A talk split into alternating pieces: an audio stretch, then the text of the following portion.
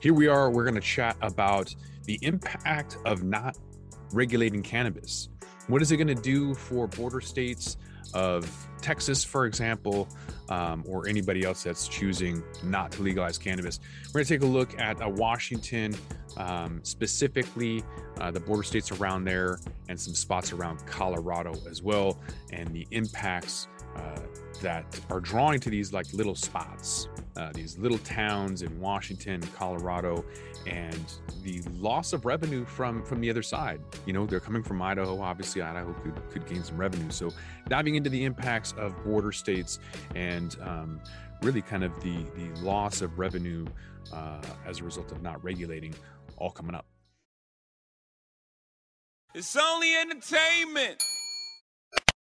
Welcome back to the Talking Hedge. I'm Josh Kincaid, capital markets analyst and host of your cannabis business podcast. So we think of regulated states and the ability to buy, but just look at New Jersey. I think you have 75% of the municipalities putting a moratorium or just all out block on the number of licenses. So there's a lot of people who um, you know have access but there's many many more who still don't. So looking at this from like a prohibition uh, standpoint um, you have regulated you don't have legal. Big difference between legal and regulated. So some of the border counties with higher than average cannabis sales are a result of you know uh, places that don't have cannabis uh, in in the state so they're obviously crossing borders not legal uh, federally to cross borders you can't even go from oregon to washington but that's not stopping a lot of people so uh, taking a look at some examples of counties that are on the state borders and receiving a lot higher than average per capita cannabis sales. Um, I think we saw that in Illinois, lot of long lines, uh, people stocking up from from out of state. Uh, and some of those examples, we're going to see a lot more uh, as New Mexico goes legal. People from Texas are going to be coming in um, already. People from Idaho coming in Washington State. So it's definitely a thing and always has been and will be. So um, let's take a look at Washington State. So looking at this map, there's a couple of counties. Um, three counties here with the highest rates of per capita sales over the past year. So, interesting thing about them is they're all on the border. So, these uh, these counties share a border with Idaho, uh, one of the two remaining U.S. states which cannabis is still completely prohibited. Um, so this, uh, um, I don't even know how to pronounce this. Uh, As- Asotin County, uh, labeled number one uh, in this map. If you're uh, watching it, not listening, it's in the very, very bottom right corner of this state um, bordering um, Oregon and Idaho. And so the um, per capita spend in that county that borders both Idaho and Oregon is three times higher than the per capita spend on average in Washington. All right, taking a look at Colorado. So we can compare all the counties in the state per capita spend, but there's two counties that are seeing a higher relative sales of cannabis than the others. And those obviously are bordering on other states.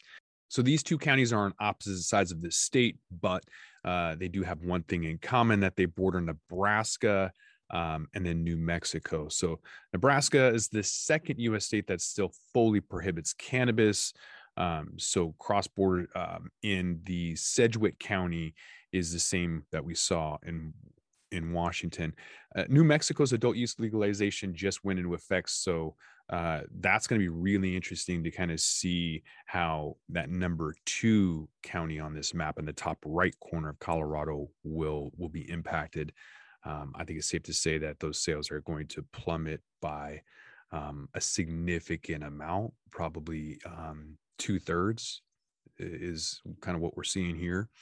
So I think it's safe to say that we're seeing some border uh, counties with recreational sales available to attract those from non-regulated uh, marketplaces in states nearby. So um, should be a pretty good indicator to kind of see what your county could do uh, if you just look across the uh, the county border there uh, into other states. Um, obviously, big impact to certain states that uh, aren't regulated yet, um, but it looks like the feds are going to come in with a massive package for roads and bridges.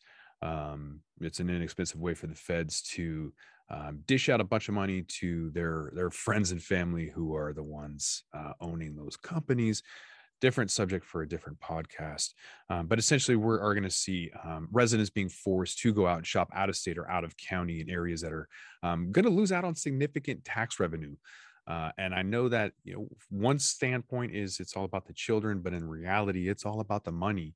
Uh, and if these uh, county officials, state officials, and feds don't see that, it's really not going to go anywhere. And even then, um, it's got to be a significant amount of money to influence them specifically. Uh, that's why lobbyists are really the ones uh, dangling the marionette, which are the public officials. So um, government bodies kind of need to get out of the way and uh, let legalization move forward rather than individual regulated states. Uh, follow the money, and I think we'll find legalization. With that, we're going to roll this one up. I'm Josh Kincaid. This is the Talking Hedge. Don't forget to like, share, and subscribe, or don't. And I'm out. Don't forget to smash that like button on your way out and check out these other videos that we've got.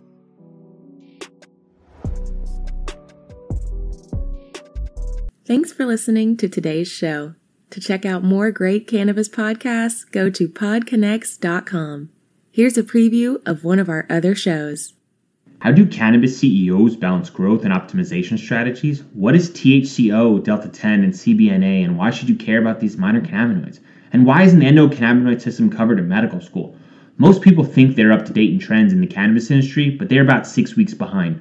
Learn about what is truly next in the cannabis space by joining myself, Brian Fields, and Kellan Finney every week on the Dime Podcast, and of course, on PodConx.